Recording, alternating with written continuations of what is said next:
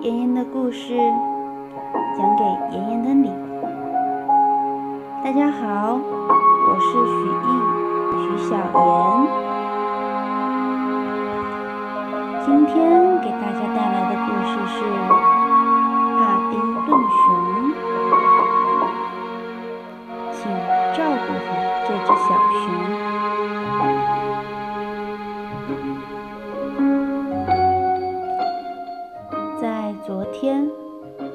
熊一个人独自到达了伦敦，但是令他失望的是，没有一个人回应他，大家都忙着做自己的事情，所以小熊只好走在一个写着“失物招领”的指示牌下面，耐心地等待着，希望有人会来救他。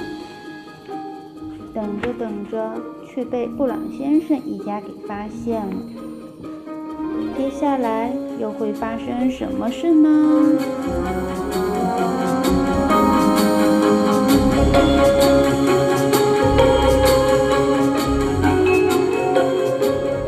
晚上好，小熊说着，扬起了他的帽子。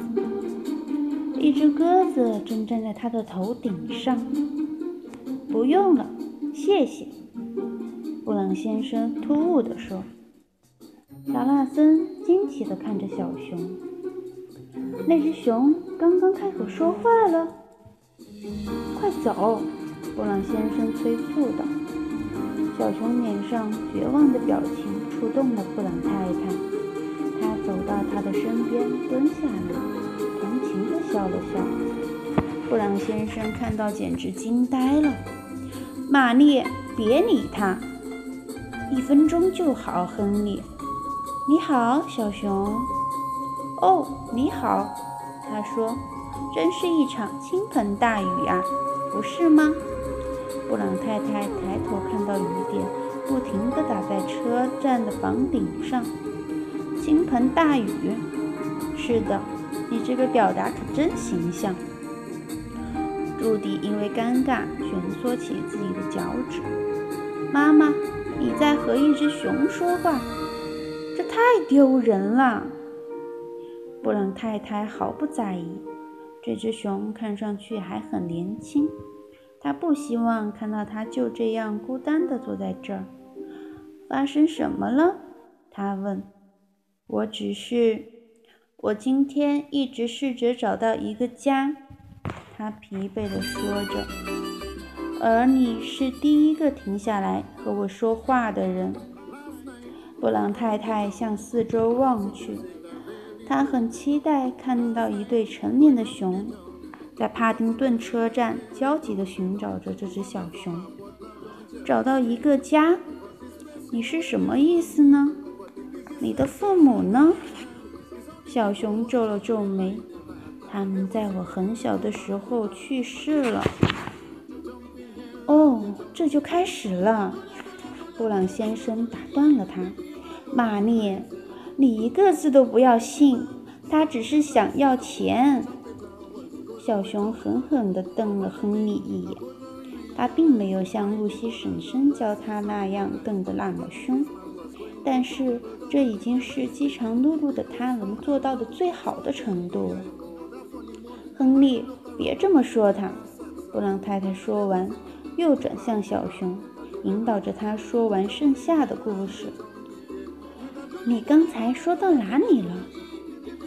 小熊不再瞪着布朗先生，继续说道：“现在我的家人只剩下我的婶婶了。”朱迪掏出他的手机，他的电话号码是多少？我这就给他发短信，让他来接你。小熊摇了摇头，他没有电话号码，即使有，他也不可能来接我。他住在利马的退休熊之家。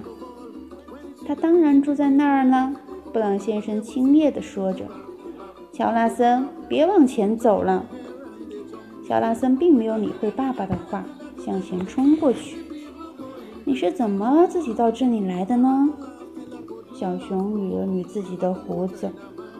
我藏在一艘救生艇上偷渡过来的。太酷了！那你路上都吃什么呢？乔拉森说：“我吃果酱。婶婶给我带了很多罐果酱，熊都喜欢吃果酱。”小熊的话给乔纳森留下了很深的印象。我都不知道熊会说话。小熊点点头。我是非常稀有的物种。玛丽看到他脖子上的牌子，大声念了出来：“请照顾好这只小熊，谢谢你。”他凝视着布朗先生，他把脸转了过去。布朗先生以前见过这表情。而且他知道，如果他不坚定，那么他很有可能会屈服在这个表情之下。不行，玛丽，我们无需对他负责。你现在打算怎么办？玛丽问小熊。我想，我可能会睡在那边，但是我不会抱怨的。这就对了。再见，布朗先生一边说着。一边催促着儿女快点离开站台，但布朗太太看着小熊脸上孤寂的表情，不忍离去。为什么不让我们帮助你呢？他说。小熊大大的棕色眼睛中燃起了希望。哦，好的，拜托您了。站在这儿别动，玛丽说。布朗先生会照看你，直到我们找到可以领养你的人。亨利双臂在胸前交叉。哦，布朗先生会的。带他去喝点茶，吃点面包什么的。布朗太太说完，就带着朱莉和乔纳森向服务台走去。喝茶，还要面吃面包。亨利装腔作势地说着。如果不添麻烦的话，小熊说。亨利挤出一个笑容。麻烦不麻烦？小熊礼貌地举起手中的帽子。布朗先生，您先请。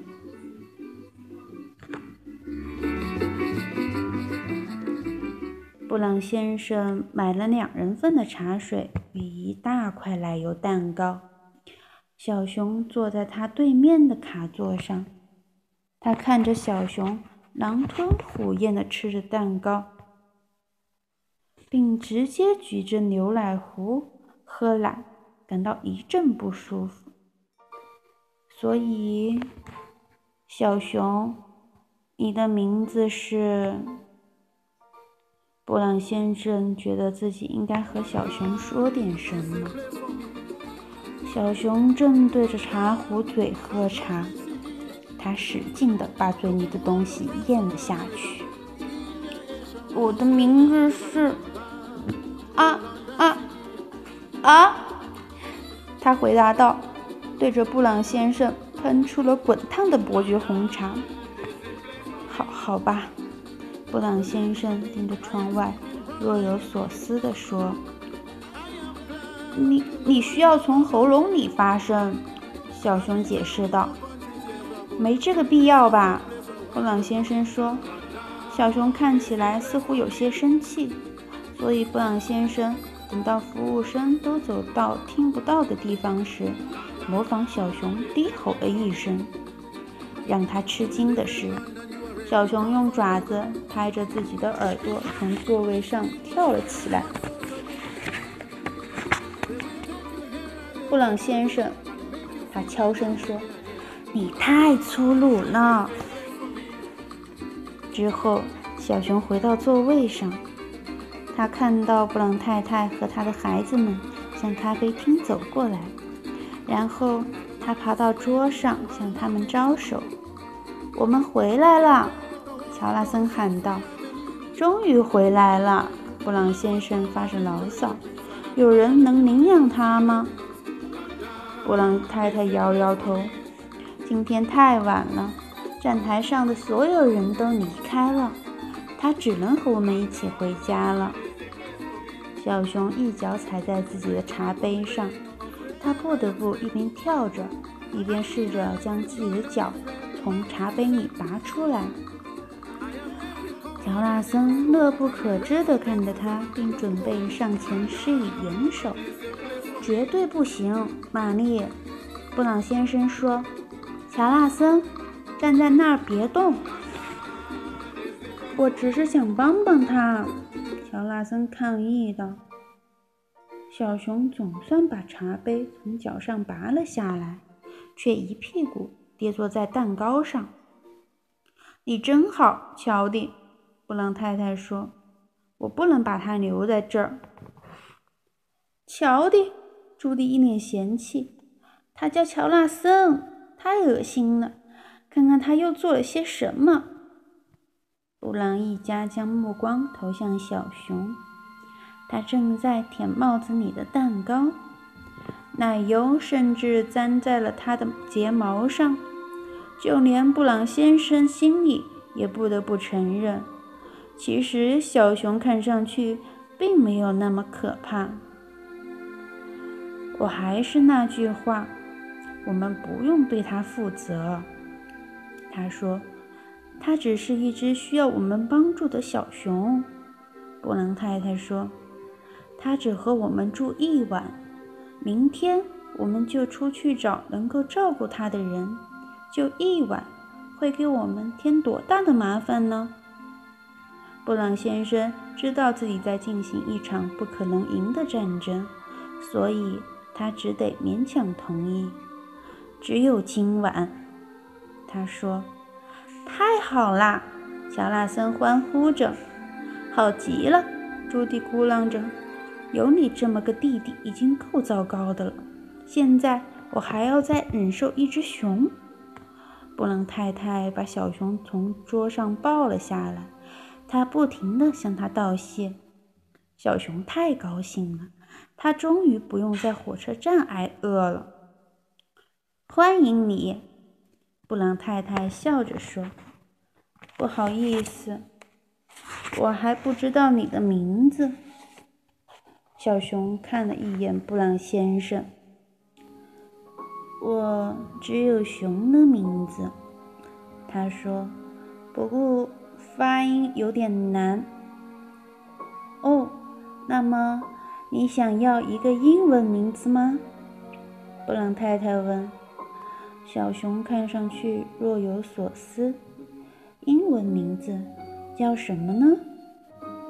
不要给它起那种蠢名字，就像你经常给我们起的那种。朱迪说：“嘘，我在思考。”闪转小甜心。布朗太太说：“她总是为自己画图书中的人物起各种各样的名字，但是……”他想不出一个适合小熊的名字。突然，他看到小熊身后的站牌，一下子有了主意。哦，我知道了，亨利，这个名字简直太适合他了。布朗先生做了个鬼脸。你想叫他番茄酱？小熊番茄酱？不是帕丁顿。小熊试着说出自己的新名字。帕丁顿，帕丁顿，帕丁顿，我太喜欢这个名字了。那么，帕丁顿，布朗太太说：“你想和我们一起回家吗？”帕丁顿的脸上绽开了一个大大的笑容。随后，他和布朗先生一家一起上了一辆出租车。他告诉自己，露西婶婶说的对，伦敦人。的确没有忘记如何对待陌生人。小熊将脸贴在车窗上，这个城市的灯光令他眼花缭乱。乔纳森为他一一介绍着著名的地标，街边的乐队演奏着欢快的乐曲，乐声回荡在空中。帕丁顿决定了，今后。他就在伦敦生活了。